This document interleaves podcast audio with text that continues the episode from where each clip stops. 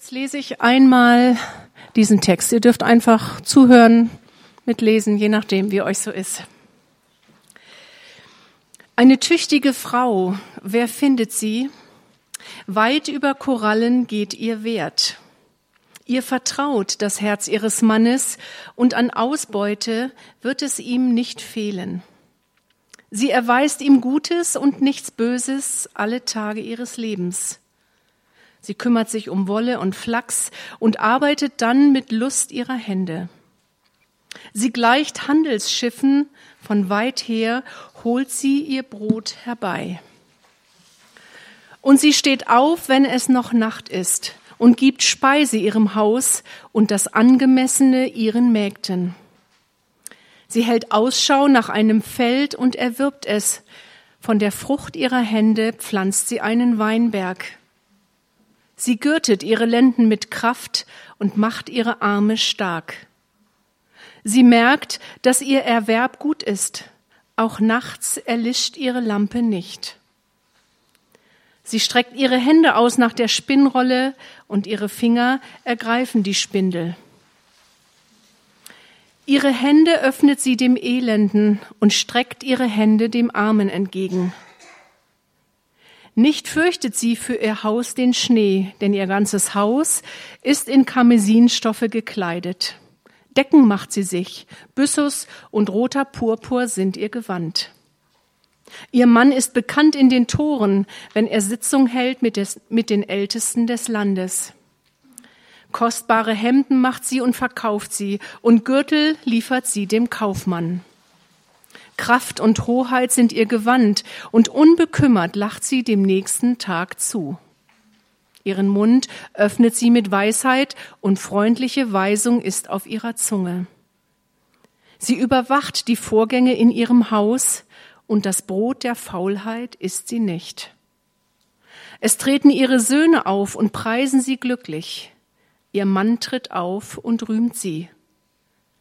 Viele Töchter haben sich als tüchtig erwiesen, du aber übertriffst sie alle. Trügerisch ist Anmut und nichtig die Schönheit. Eine Frau aber, die den Herrn fürchtet, die soll man rühmen. Gebt ihr von der Frucht ihrer Hände, und in den Toren sollen ihre Werke sie rühmen. Also wir sind jetzt hier versammelt am Freitagabend. Ich bin aus Israel gekommen, wo ich schon vierundzwanzig Jahre lebe. Ursprünglich komme ich aus Tschechien, aus eurem Nachbarland. Das werdet ihr hören an meinem Zungen-R. Und, äh, aber ich bin mit einem Deutschen verheiratet und ich spreche sehr viel Deutsch. Aber mittlerweile auch Hebräisch. Und dieser Text ist mir so vertraut geworden, weil er ein Teil ist der Schabbat-Liturgie. Jetzt ist der Freitagabend, das ist äh, der Anfang von dem Samstag, dem Schabbattag. Und äh, da versammeln sich die orthodoxen oder die gläubigen jüdischen Familien und eröffnen den Schabbat mit, mit Gebeten und Segnungen. Und dazu gehört auch der Lob der tüchtigen Frau. Und ich finde, das ist wirklich super, dass einfach... Äh, Das gehört einfach dazu, dass man, äh, dass der Ehemann jeden Freitagabend das singt der Frau und dass er ihr dazu wert, dadurch Wertschätzung äh, bringt. Und auch die Kinder sind dabei und die hören das einfach jede Woche, dass, dass die Frau geschätzt wird und gelobt wird. Und ich denke, das hat einen sehr starken pädagogischen Wert, dieser Text. Und äh, äh, warum das am Freitagabend schon anfängt, weil in dem Schöpfungsbericht steht ja immer wieder, es war Abend und es war Morgen, der erste Tag, der zweite Tag. Und deswegen, nach der Bibel fängt der Tag am Abend an. Einfach wenn der eine Tag zu Ende geht, fängt der andere schon an. Das ist eigentlich logisch, oder? Aber für uns geht jetzt auch der Tag zu Ende und jetzt fängt schon der neue Tag an. Deswegen fängt der Samstag, also der Schabbat, schon am Freitagabend an. Ja, und äh, also wie ich sage, die gläubigen Juden versammeln sich und äh, äh, es werden Gebete gebetet und es äh, wird, werden auch die Kinder gesegnet vom Vater der Familie. Und äh, Auch, ähm, auch es ist ja interessant, dass zum Beispiel, ihr wisst sicher, dass in Israel Militärdienst Pflichtdienst ist, weil dieses Land sehr viele Feinde hat und es ist einfach nötig. Aber auch die Soldaten haben am Freitag ihre Schabbatfeier. Also wenn besonders essen, sie versammeln sich, es werden Kerzen angezündet und es wird auch der Lob der tüchtigen Frau gesungen. Alle singen das miteinander und sie denken dann vielleicht dann an ihre Mutter oder an, wenn sie schon verheiratet sind, an ihre Frau oder an ihre Freundin. Also es gehört einfach zum Leben in Israel, dieser Text. Was wollte ich noch sagen über den Freitagabend? Äh, äh, ja, kann, jetzt ist mir irgendwas einfach entfallen. Das macht nichts. Einfach stellt euch vor, so ein bisschen wie Weihnachten. Ja? Also so kam mir vor, als ich nach Israel gekommen bin und das beobachtet habe, habe ich gedacht, wow, die Juden haben jeden Freitagabend eigentlich Weihnachten, weil sie auf den Freitag zuleben oder auf den Schabbat. Sie bereiten sich vor. Das wird einfach, man plant die Woche so, dass am Freitagvormittag geputzt ist und eingekauft und äh, Essen vorbereitet, dass man dann dieses Familienfest abends feiern kann. Ja. Und äh, also in diesem Text geht es ja um eine Frau, aber äh, für wen ist eigentlich dieser Text geschrieben? Der ist nicht jetzt für, nur für uns als Frauen geschrieben. Wenn ihr äh, schaut an den Anfang von diesem Kapitel einunddreißig, dann seht ihr, dass da eigentlich eine Mutter zu ihrem Sohn spricht. Ja? Was, mein Sohn, soll ich dir sagen? Und dann äh, äh, sagt sie, diese Mutter sagt eigentlich zu ihrem Sohn, nach so einer Frau sollst du schauen. Also heute leben wir in einer Zeit des Individualismus und wir trauen uns als Eltern nicht so arg, unseren Kindern da reinzureden. Aber diese biblische Mutter, die sagt ihrem Sohn sehr wohl, äh, was, was, nach was er schauen soll. Und wir sehen auch überhaupt in der Bibel, also Abraham hat sich auch sehr eingemischt in, in die Ehe von seinem Sohn Isaac. Also vieles ist einfach nach der Bibel anders, als das heute bei uns in der Gesellschaft ist.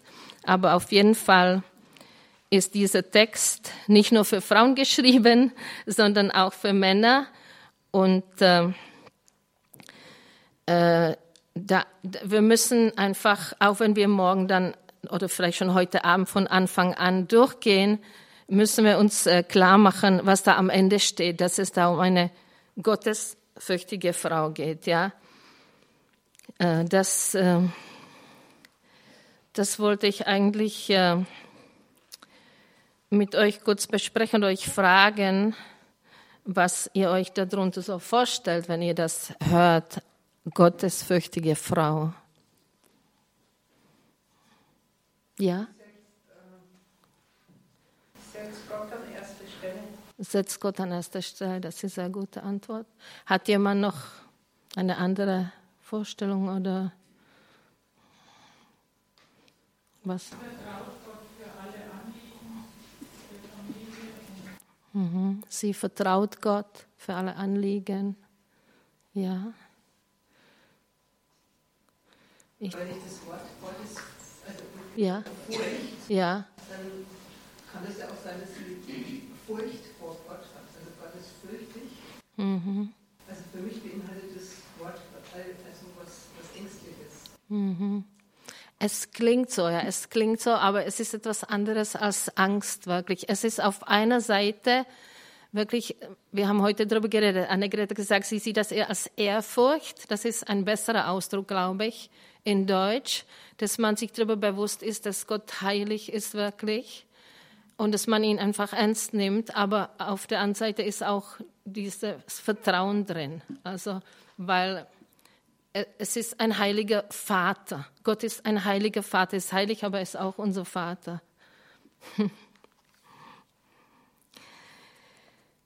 Ja, ich, ich habe sehr gemocht, dass ihr vorhin so viel gelacht habt. Dann möchte ich noch was äh, kurz euch vorlesen, was ein Rabbiner gesagt hat. Es steht ja da, wer eine tüchtige Frau findet. Also es ist äh, nicht selbstverständlich. Also Gott serviert uns nicht alle gute Sachen immer auf dem silbernen Tablett. Und äh, weil das heißt findet, heißt das auch, dass man sich da Mühe machen muss oder an sich anstrengen muss, um seine Frau zu finden. Und ein Rabbiner sagte, wenn du einen Partner oder eine Partnerin suchst, dann hab beide Augen offen und beide Ohren offen. Wenn du aber geheiratet hast, sei an einem Auge blind und an einem Ohr taub. Wer verheiratet ist, der versteht das sehr gut.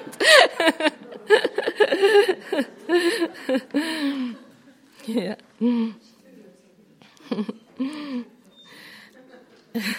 Jetzt noch zu der Furcht des Herrn habe ich ein Vers gefunden in Sprüche acht dreizehn.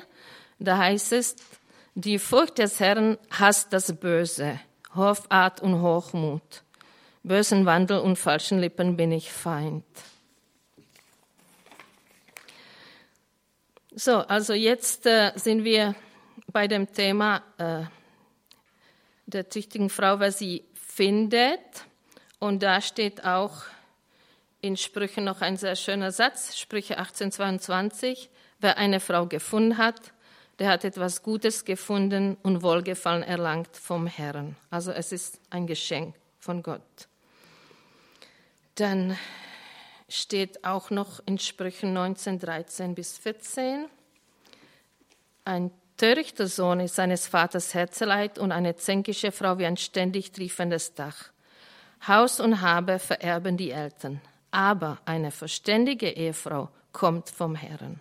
Also das ist wirklich ganz klar von der Bibel ein Geschenk Gottes, ja, so eine, eine Ehefrau.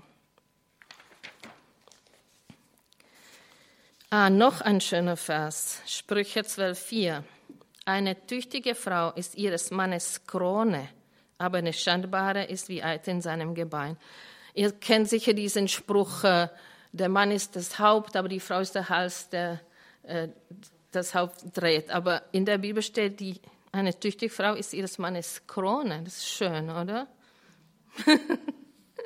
Also die Bibel bringt äh, Frauen gegenüber sehr viel Wertschätzung, wirklich. Wenn man sich damit mal beschäftigt, dann merkt man, dass äh, Frauen sehr geschätzt sind. Und ich glaube, dass Gott Frauen ermutigen möchte, wirklich. Und äh, das hoffe ich, dass wir alle miteinander hier an diesem Wochenende ermutigt werden als Frauen.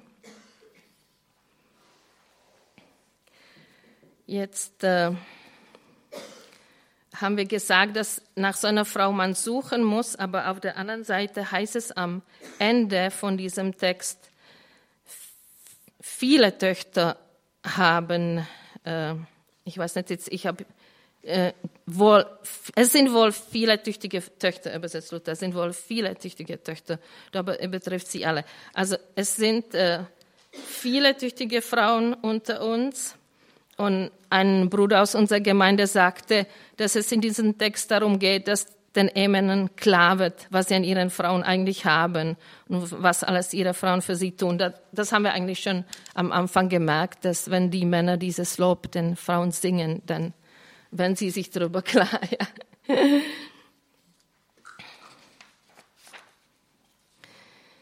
Ja, jetzt in diesem Text geht es um eine verheiratete Frau. Wir kommen hier zusammen aus ganz verschiedenen Situationen im Leben. Sind bei, unter uns sind unverheiratete Frauen oder vielleicht geschiedene, verwitwete. Aber ich denke, weil es da nicht nur um die menschliche Beziehung geht, sondern um die Beziehung zu Gott, dass wir alle einfach Äh, in jeder Situation im Leben anstreben können, gottesfürchtige Frau zu sein. Und außerdem können wir ja die Männer in unserem Umfeld ermutigen, die richtige Frau zu finden. Also wir sind vielleicht Großmutter oder wir sind Tanten oder wir sind Schwestern und wir können einfach helfen unseren Brüdern und unseren Söhnen und unseren Enkelsöhnen, äh, sich darüber klar zu werden, nach welchen Werten sie schauen sollen auf der Partnersuche, auf der Partnerinsuche. Ja. So, und jetzt also natürlich diese Frau, die da geschildert wird, ist eine sehr vor, vorbildhafte Person. Deswegen mögen sie manche nicht. Also bei mir war das lange so, dass ich gedacht habe, diese, diese Frau, die da beschrieben ist, die ist so perfekt, die mag ich nicht. Ja. Aber dann hat Gott zu, zu mir einfach geredet. Es war eine Situation, wo ich, äh, es war eine schwierige Situation zu Hause. Es ging um, um Krankheit von einem Kind und es war einfach eine Situation, wo ich nicht wusste, wie ich dem Kind helfen soll. Und es kam einfach zu Spannung auch mit meinem Mann und ich fühlte mich danach einfach, wie wenn ich versagt hätte einfach. Ich fühlte mich wie, wie so ein Versager. Ich habe die Situation nicht, nicht gemeistert und bin zu Gott gegangen und ich habe gebetet und habe gesagt, Herr, du musst mich irgendwie ermutigen. Ich, ich fühle mich wie ein Versager. Ich, ich kann einfach nicht mehr. Hilf mir. Und ich hatte die Bibel und habe sie einfach aufgeschlagen. Das mache ich ja sehr oft, aber da habe ich es einfach gemacht, die Bibel aufgeschlagen. Und das war dieser Text, Sprüche einunddreißig. Ja.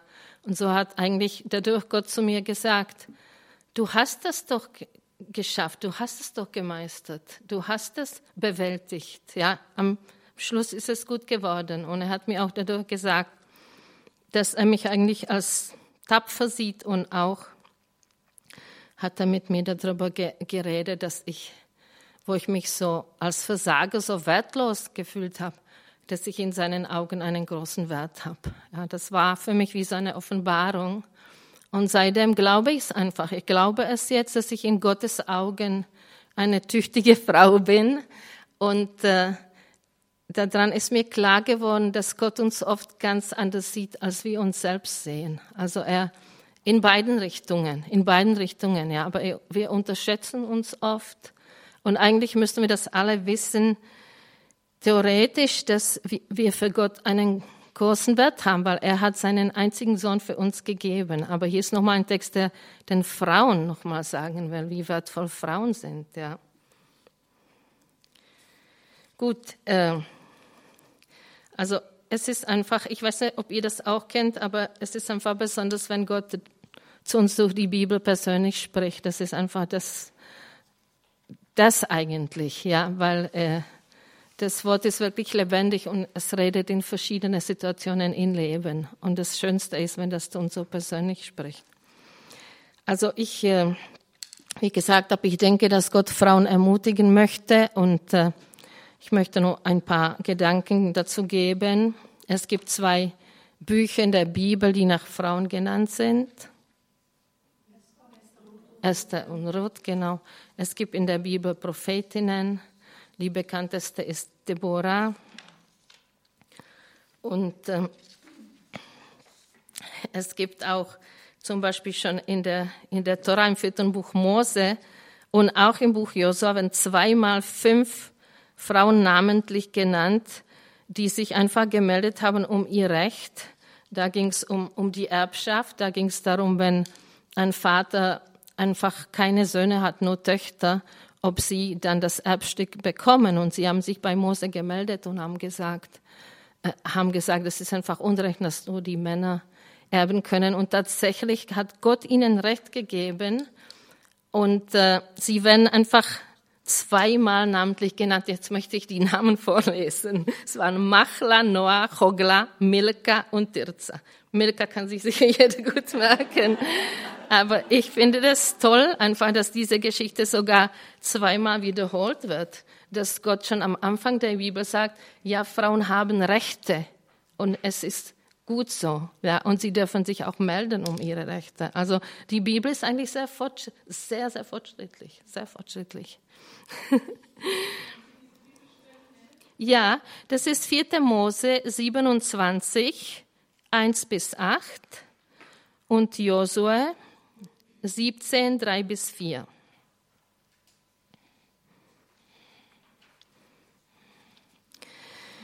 Ja, es gibt in der Bibel unzählige weitere Beispiele von Frauen, die im richtigen Moment das Richtige getan haben. Einschließlich Mutter Jesu, die einfach Ja gesagt hat zu Gottes Plan, obwohl ihre Situation überhaupt nicht leicht war. Ich weiß nicht, ob ihr, habt ihr mal darüber nachgedacht, wenn ihr so die Weihnachtsgeschichte liest, das klingt so alles so schön und romantisch, aber damals eine, eine Frau, die unverheiratet schwanger war, die wurde gesteinigt. Ja, das war ein sehr mutiges Ja, was die, was die Maria hatte, dass sie das auf sich genommen hat. Und äh, auch für den Josef war das zuerst mal richtige Krise, als er das mitgekriegt hat, dass seine Verlobte, mit der er noch nicht verheiratet war, schwanger ist. Aber Gott hat sehr schnell den Engel geschickt, damit er es ihm erklärt und äh, ja und hat ihn also nicht lange sich da äh, quälen lassen. Aber es war eine schwere Situation. Und äh, aber die Miriam, Miriam heißt die, die Maria heißt Miriam äh, auf Hebräisch, hat ja gesagt.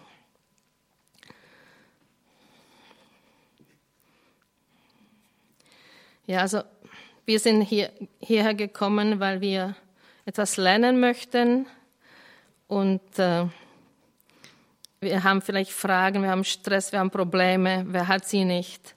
Aber äh, der Herr redet zu uns und möchte zu uns, glaube ich, auch miteinander an diesem Wochenende reden. Jetzt will ich mich ein bisschen vorstellen. Also ich heiße Christa, ich bin schon... Ich gesagt habe, vierundzwanzig Jahre in Israel, dreißig Jahre verheiratet, habe fünf Kinder, vier Erwachsene schon und noch ein Schulkind zu Hause. Und äh, ich wollte euch erzählen nochmal, wie Gott wieder andersrum zu mir geredet hat. Ihr kennt sicher, kennt ihr alle diese Geschichte von Maria und Martha, die Jesus besucht und was dazu? Das ist sehr bekannt, oder? Und ich habe mich immer so eingeschätzt wie wie die Maria, weil ich äh, ich bin mit sechzehn Jahren zum persönlichen Glauben an Jesus gekommen und seitdem habe ich eigentlich jeden fast jeden Tag die Bibel gelesen und es war mir immer wichtig und ich äh, war nie eine schnelle, praktische Frau. Also ich habe mich immer eingeschätzt wie die Maria, so habe ich von mir selbst gedacht, ja. Und einmal, das war kurz vor der Hochzeit von meiner Tochter, fühlte ich mich so gestresst, was alles noch zu tun ist, eine ganze Liste von Sachen und schwirrte mir die Gedanken durch den Kopf. Und da bin ich wieder zu Gott im Gebet gegangen und er sagte zu mir, er sagte zu mir, du machst dir Sorgen und bist beunruhigt um viele Dinge. Eins aber ist nötig, sagte er zu mir. Er sagte zu mir, du bist Martha in diesem Moment. Du machst dir so viele Sorgen um so viele Sachen. Ja, das eine ist wichtig, zu meinen Füßen zu sitzen. So hat er mir wieder andersrum. Einmal hat er mich ermutigt und dann wieder hat er mir gezeigt, was ich nicht von mir gedacht hätte. Ich habe mir gedacht, ich bin so eine Maria. Und er sagt, jetzt bist du Martha. Und ich glaube, das ist in uns allen ein Stück Maria und ein Stück Martha, glaube ich. Ja, egal, ob wir jetzt mehr praktisch sind oder mehr intellektuell oder langsam oder schnell. Aber es kann uns allen passieren, dass wir einfach in diese Sorgen verfallen und den Blick, diesen Kontakt mit dem Herrn verlieren. Ja, also so. Das war einfach so eine Einführung ein bisschen über Frauen in der Bibel. Wie ich gesagt habe, es gibt unzählige Frauen in der Bibel und es, es ist wirklich gut, auch sich mal damit zu beschäftigen. Aber jetzt kommen wir zu unserem Text.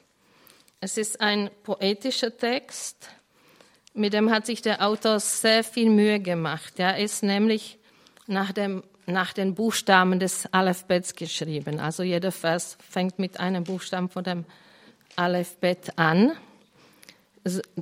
Es ist auch so, ist es auch beim Psalm hundertneunzehn, da gibt es immer von jedem Buchstaben acht Verse und ich glaube, es gibt noch mindestens noch einen Text in der Bibel, der so geordnet ist. Und äh, das äh, hebräische A B C fängt also mit dem Buchstaben Aleph an und endet mit dem Buchstaben Taf. Wenn ihr das hört, das erinnert euch sicher daran, was Jesus gesagt hat, oder? Er hat gesagt, ich bin der Erste, ich bin der Letzte, ich bin das Aleph und das Taf. Also wir haben das in Griechisch, das Neue Testament, deswegen steht da Alpha und Omega. Aber Hebräisch ist das Aleph und Taf. Das zeigt zum einen, dass dieses Bild, dieser Text wirklich etwas Vollkommenes ist. Man könnte sagen, das ist ein Text von A bis Z, wo einfach alles drin ist. Aber was ich dazu auch noch sagen möchte, dass ich weiß nicht, ob ihr mal darüber nachgedacht habt, dass Jesus praktisch dadurch, wenn er sagen möchte, ich bin der Sohn Gottes, dass er dazu Buchstaben benutzt. Habt ihr mal darüber nachgedacht? Das ist so bekannt, ich bin Alpha und Omega, dass man darüber gar nicht nachdenkt. Aber durch Buchstaben zeigt Jesus, dass er Gottes Sohn ist, weil die Buchstaben sind sehr wichtig. Ja, Gott hat uns sein Wort gegeben, schriftlich und in einer ganz bestimmten Sprache, in, ein, in der hebräischen Sprache. Und deswegen müssen wir das Wort lesen. Es, es stimmt, dass Jesus auch immer wieder fragt, im Neuen Testament sagt er zu den äh, jüdischen Lehrern damaliger Zeit, sagt er immer wieder, habt ihr denn nicht gelesen? Stimmt, er fragt, Jesus fragt, er fragt auch uns. Habt ihr denn nicht gelesen? Also es ist sehr wichtig, dass wir lesen. Die, und die Buchstaben sind sehr wichtig. Er sagt ja auch, äh, er sagt ja auch in der Bergpredigt, dass er nicht gekommen ist, um die Torah und die Propheten aufzulösen und dass man nicht mal den kleinsten Buchstaben, das ist der Buchstabe J, das ist wirklich nur so ein kleiner Strich, dass man nicht mal den wegnehmen kann. Also jeder Buchstabe ist da wichtig. Und äh, wir haben diesen Text auch in zwei Übersetzungen, weil, äh, weil das, was wir haben, das sind Übersetzungen. Aber der Original ist auf Hebräisch und ich möchte euch einfach von dem Hebräischen her ein paar Sachen aufzeigen. Das erste Wort in diesem Text auf Hebräisch ist Frau. Es ist also umgedreht, auf Hebräisch Frau Tüchtige, ja, können wir so sagen, wörtlich. Das Wort Frau kommt aus dem Schöpfungsbericht, das heißt, auf Hebräisch heißt es Ischa. Und äh, im Schöpfungsbericht, im ersten Kapitel, da heißt der Mensch einfach Adam. Adam ist das Wort für Mensch, das wisst ihr wahrscheinlich. Jesus hat, wenn er sich genannt hat, Menschensohn, hat er sich Sohn vom Adam genannt. Jesus ist der Sohn vom Adam, ja, das ist auf Hebräisch. Bis heute, ein Mensch ist der Sohn Adams. Und äh, im ersten Kapitel der Bibel ist es einfach Adam, den Gott weiblich und männlich gemacht hat.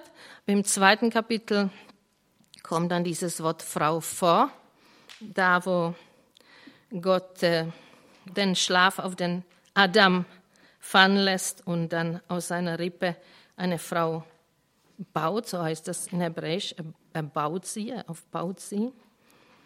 Das ist, finde ich, auch sehr schön, weil das ist das gleiche Wort wie zum Beispiel ein, das gleiche Wort wie wenn Abraham die Altäre gebaut hat, das ist das gleiche Wort wie Gott, was er, wenn er die Frau macht, er baut sie. Und ich finde, das ist so toll, weil das Wort bauen oder aufbauen, das zeigt schon, dass Gott, er möchte aufbauen, er möchte ermutigen, ja. Und das ist schon, wenn er die Frau macht, er baut sie auf. Also, das möchte er jetzt auch machen. Der Luther übersetzt das, wenn, der, wenn Gott jetzt diese Frau, die er so wunderschön gemacht hat, zum Adam bringt, zu dem Mensch, zu dem Adam, sagt der Adam, das ist doch Bein von meinem Bein und Fleisch von meinem Fleisch. Man wird sie Männin nennen, weil sie vom Manne genommen ist. Da versucht Luther, das Hebräische nachzumachen. Ja? Das heißt, auf Hebräisch heißt der Mann Isch und die Frau heißt Ischa. Ja? Und ihr seht, das kann man in einer anderen Sprache nicht so machen. Und deswegen sagen auch die Rabbiner, das ist der Beweis, dass die Sprache schon bei der Schöpfung, das war Hebräisch. Ja, Isch und Ischa, Mann und Männin. Ja. Das ist jetzt nicht unbedingt zu, zu diesem Text, aber als ich das gelesen habe vor kurzem, diese Schöpfungsgeschichte, was der Adam da sagt, das ist mir erst klar geworden, dass wenn Paulus im Epheser, Epheserbrief sagt, dass die Männer sollen sich um die Frauen kümmern, um, wie um ihr eigenes Fleisch oder um ihren eigenen Körper. Es begriffen, ja, das kommt ja aus dem Genesis-Buch, da wo der Adam sagt, ah, das ist das Fleisch von meinem Fleisch. Ja, so ist das wörtlich. Deswegen, er soll sich so kümmern um die Frau, weil das ist das Fleisch von seinem Fleisch. Also fast, also alles, eigentlich im Neuen Testament ist irgendwo im, ich mag gar nicht das Wort im Alten, äh, gegründet. Ja, das, das ist auch so, so, ein, äh, so eine Erfindung, dass wir einfach die Bibel nennen, das Alte und das Neue Testament. Die Bibel heißt, der, der Teil, den wir mit dem jüdischen Volk zusammen haben, der heißt Tanach, das heißt Torah, Propheten und Schriften. Das ist der Name von der Bibel und diesen Namen benutzt auch Jesus, wenn er sagt, ich bin nicht gekommen, um die Torah und die Propheten aufzulösen. Da sagt er, ich bin nicht gekommen, den Tanach, das Alte, was wir Alte nennen, aufzulösen. Ja, Und wir, wir schon in, in, in diesem Begriff zeigen wir irgendwie, wie man das, was Veraltetes wäre. Ja, aber es, es gehört zusammen und es gibt nur ein Gott. Also es, diese, dieser Spruch, den man auch immer wieder hört unter Christen, ein Gott des Alten Testaments und ein Gott des Neuen Testaments, das gibt's nicht. Es gibt nicht zwei. Es gibt einen Gott. Es ist der gleiche Gott von Anfang an bis zu Ende. Ja. Und deswegen ist auch wichtig, sehr wichtig, dass wir wirklich die ganze Bibel lesen und die ganze Bibel ernst nehmen als Gottes Wort.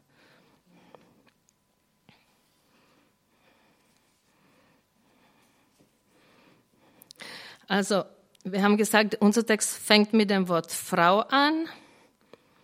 Und das zweite Wort ist das Wort tüchtig. Also dann gehe ich heute Abend noch mit euch diesen Begriff durch und das wird, glaube ich, für heute dann reichen. Ja? Das Wort tüchtig kommt an vielen Stellen in der Bibel vor, aber wird einfach anders übersetzt. Auf Hebräisch heißt das Chayil, Chayil. Und ich werde euch jetzt einfach einige Bibelstellen vorlesen, wo das Wort vorkommt. Und ihr werdet sehen, wie das unterschiedlich übersetzt wird. Und Annegret wird die Ausdrücke auf eine Folie aufschreiben, dass sie am Schluss dann sieht, was das alles bedeutet. Ja, das, was wir da in der Übersetzung als tüchtig haben. Also dieser Ausdruck bezieht sich in der Regel auf Männer. Und es ist kein Wunder, weil das gleiche Wort heißt auch Soldat. Ja, Chayal. Hebräisch, Hebräisch ist eine Sprache, die einfach eine Wortwurzel hat und hat eigentlich keine, die Konsonanten, die, also, Kons, äh, Vokal, danke. Wo, es, man schreibt nur die Konsonanten, nicht die Vokale. Und deswegen kann man dieses Wort einmal Chayil und einmal Chayal lesen. Ja, das, das ist auch, was mir sehr schwer macht, bis heute hebräische Bücher zu lesen, weil man muss die Sprache sehr gut kennen, um zu wissen, was für ein Wort das ist, weil da diese Vokale nicht stehen. Ja? Also das ist die gleiche Wurzel wie das Wort Soldat. Und es kommt zum Beispiel in Jeremia zweiunddreißig, zwei, da ist die Rede über das Heer des Königs von Babel und dort steht genau dieser Ausdruck. Damals belagerte das Heer, Chayil, des Königs von Babel, Jerusalem. Also das ist das gleiche Wort. Ja. Einmal ist es das Heer oder Soldat. Ja. Könnten Sie das auch aufschreiben? Ja. Auch, mal die die das Wort. Auch das hebräische Wort, Chayil, kannst du aufschreiben, C H C H A I L. Chayil. Ist das auch vom Leben lang? Leben ist Chayim, Chayim. Natürlich, es ist auch so in Hebräisch, dass jeder, zum Beispiel der Buchstabe Chet, der erste, wenn man ihn hört, dann denkt man an Chayim. Also irgendein Zusammenhang ist da auch, ja. Aber es ist nicht das gleiche Wort, Chayil. Okay. Ja. Aber es fängt gleich an. Ja. Gut. Also ähm, in zweiter Mose achtzehn, das ist eine bekannte Geschichte, da ist der Mose überfordert mit den ganzen Anliegen des Volkes und äh, sein Schwiegervater Jethro kommt, er möchte ihm helfen und er sagt ihm, sieh dich aber unter dem ganzen Volk um nach redlichen Leuten. Und das redliche Leute heißt dort Anshei Chayil, also redlich heißt das auch, wird es übersetzt. Was war das? zweiter Mose achtzehn. Wenn jemand das nachprüfen möchte, ich habe mir jetzt nicht, ich, ich bin mir nicht sicher, dass ich, äh, möchte das jemand geschwind nachprüfen, weil ich habe hier diesmal an dieser Stelle nicht, äh, nicht den ich, Vers, ich habe nur das Kapitel, da bin ich mir jetzt nicht sicher, dass ich es euch wirklich richtig gesagt habe. Ich möchte auch geschwind gucken, ob ich das mit dem, äh, jetzt gucke ich nochmal geschwind was, auf Hebräisch, vielleicht habe ich was Falsches gesagt mit dem Chayim, weil das ist gerade das, was mir Schwierigkeiten macht. Das Wort Chayil, es könnte mit Chaf oder mit Chet anfangen. Und jetzt würde ich geschwind schauen.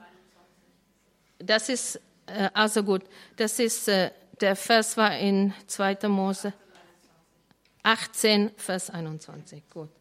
Und jetzt möchte ich geschwind gucken in den Sprüchen einunddreißig, Vers zehn. Ja, das fängt so an wie das Wort Chayim, wirklich, mit Chet, Jud. Gut. Also das war redlich, ja? Wir sehen dann in dem Text von, der, von dem Lob der tüchtigen Frau, dass diese Frau wirklich fähig ist zu verwalten. Und der gemeinsame Nenner mit diesen redlichen Männern ist die Gottesfurcht. Das heißt nämlich, sieh dich aber unter dem ganzen Volk um nach redlichen Leuten, die Gott fürchten, wahrhaftig sind und dem ungerechten Gewinn feind. Die setzt über sie als Oberste, über tausend, über hundert, über fünfzig und über zehn, dass sie das Volk alle Zeit richten. Also es steht da, redlichen Leuten, die Gott fürchten. Das ist der gemeinsame Nenner. Jetzt, manches, manchmal ist es wirklich überraschend. In Ezechiel achtundzwanzig vier wird dieser, der gleiche Ausdruck mit dem Wort Macht übersetzt. Da heißt es, und habest dir durch deine Klugheit und deinen Verstand Macht erworben und Schätze von Gold und Silber gesammelt. Also das, der nächste Ausdruck, nächste Ausdruck ist Macht. In Psalm achtzehn, dreiunddreißig steht, Gott rüstet mich mit Kraft und macht meinen Weg ohne Tadel. Da wird dieser Ausdruck Heil mit Kraft übersetzt. Haben wir schon wie viele Ausdrücke? Eins, zwei, drei, vier schon. Ja, fünf, fünf Ausdrücke schon. Also da seht ihr, wenn ihr die deutsche Bibel liest, dann wisst ihr oft gar nicht, was für ein Ausdruck da wirklich im Hintergrund ist. Und natürlich, der Übersetzer muss sich immer entscheiden. Er hat einfach die Wahl, dieses Wort bedeutet mehrere Sachen und er muss sich entscheiden für einen ganz bestimmten Ausdruck. Gut. In Psalmen kommt dies, dieses Wort öfters vor. In Psalm sechzig, dreizehn wird das übersetzt mit Taten. Äh, du hast gesagt, Angelika, dass du eine Übersetzung hast, wo das heißt eine tatkräftige Frau. Und das würde dem auch entsprechen, dieser Übersetzung. Psalm sechzig, dreizehn, mit Gott wollen wir Taten tun. Er wird unsere Feinde zertreten. Also das Taten tun, ja, damit wird das Wort Heil übersetzt. Taten tun, ja. Also nicht nur Tat, Taten, es wird mit zwei Worten übersetzt an der Stelle. Und dann gibt es ein bekannter Vers im Psalm hundertachtzehn, fünfzehn bis sechzehn. Man singt mit Freunden, Freuden vom, hier steht Sieg, aber eigentlich ist es nicht Heil. Man singt mit Freunden, Freuden vom, Entschuldigung, man singt mit Freuden vom Heil. In den Hütten der Gerechten. Die Rechte des Herrn behält den Sieg, übersetzt Luther, ja. Aber da heißt es eigentlich, die Rechte des Herrn tut Heil, also tut Taten oder, es wird übersetzt Sieg, ja. Du kannst es aufschreiben, so wird es übersetzt. Aber da steht eigentlich vielmehr, die Rechte des Herrn tut was Starkes, was Starkes, könnte man sagen. Da seht ihr, das ist wirklich etwas, da sieht man ganz klar, dass etwas von Gott kommt. Ja, das ist, was die Rechte des Heil, das ist etwas, was die Rechte des Herrn tut. Das heißt, wenn die Frau so eine Frau ist, so eine Heilfrau, das kommt von Gott. Ja, das ist auch, wir werden das noch weiter sehen in dem Text, dass ich, das ist auch, was mich mit dieser Person, mit dieser vollkommenen Person versöhnt hat, als ich dann gesehen habe, dass sie von Gottes Kraft lebt und nicht von ihrer eigenen. Ja, das, das war für mich auch so eine Offenbarung. Gut, es steht noch in erstes Samuel vierzehn, achtundvierzig über Saul und er vollbrachte tapfere Taten. Also da wird es übersetzt mit tapfere Taten und ich denke auf jeden Fall, dass dieses Wort auch tapfer bedeutet. So wird es eigentlich in meiner Sprache übersetzt, eine tapfere Frau. Und ich denke, das ist wirklich auch, da ist was dran. Gut, jetzt noch ist. Ist es euch nicht schon zu viel? Noch drei Verse. Also in Nehemia elf vierzehn lesen wir, wieder über tüchtige Männer, die sich in Jerusalem niedergelassen haben, nachdem sie aus Babylon zurückgekehrt sind. Da steht einfach, und ihre Brüder, tüchtige Männer. Also da wird das Chayil nochmal mit tüchtig übersetzt. Und dann gibt es ein sehr schöner Vers im, Vers in Psalm vierundachtzig acht. Sie gehen von einer Kraft zur anderen und schauen den wahren Gott in Zion. Also sie gehen von Chayil zu Chayil, das steht da, von Chayil zu Chayil. Kraft, Kraft, das haben wir schon, oder? Das haben wir, Kraft haben wir schon, genau.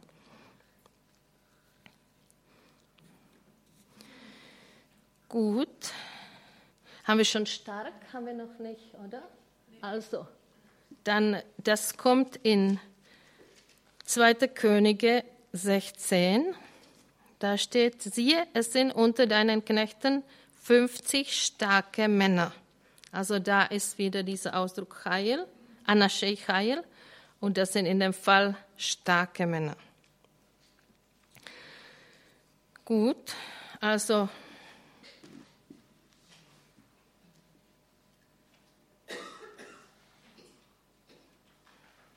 so viele, mit so vielen Ausdrücken kann man also dieses Wort übersetzen, ja, tüchtig, tapfer, mutig, stark in Gottes Augen. Jetzt habe ich selber noch darüber nachgedacht, dass eigentlich ein Mensch ist sich in der Regel eigentlich nicht darüber bewusst, wenn er tapfer ist oder mutig. Ja, zum Beispiel, wir haben in Israel schon zwei Kriege erlebt, wo Raketen geflogen sind, und die schlimme Zeit mit dem mit der zweiten Intifade, wo Busse explodiert sind und Cafés, und ja, wir lebten dort einfach weiter mit den Israelis, und äh, ich habe mich nie, nie für eine mutige Frau gehalten, und ich habe immer gesagt, Herr, bitte, wenn irgendeine Prüfung kommen soll, dann hilf mir, weil ich immer Angst davor hatte, ich würde versagen, wenn etwas Schweres kommt, aber dann sind wir einfach durch diese Situation gegangen, und äh, ich denke, wenn jemand von außen geschaut hat, dann hat er vielleicht gedacht, wow, die sind mutig, aber für uns war das einfach, in der Situation waren wir einfach drin und wir lebten weiter. Und deswegen denke ich, dass, dass mutig oder tüchtig oder tapfer bedeutet nicht unbedingt, dass man keine Angst hat. Ich denke, das bedeutet, dass man die Angst überwindet. Oder das bedeutet nicht, dass man nicht Schwächen oder Mangel hat, aber man überwindet das. Ich denke, ich würde sie nennen, eine Überwinderin, würde ich eigentlich diese Frau nennen. Ja. Eine, eine jüdische Auslegerin sagt zu diesem Ausdruck, es geht bei dem Ausdruck um Kraft, aber es kann eine innere Kraft, eine moralische Kraft sein, Fleiß oder Tapferkeit, Mut, Standhaftigkeit, Unverzagtheit. Ja. Gut, das wäre dann für heute, und ich freue mich auf morgen. Morgen machen wir weiter, wenn ihr Geduld habt mit so vielen Bibelstellen.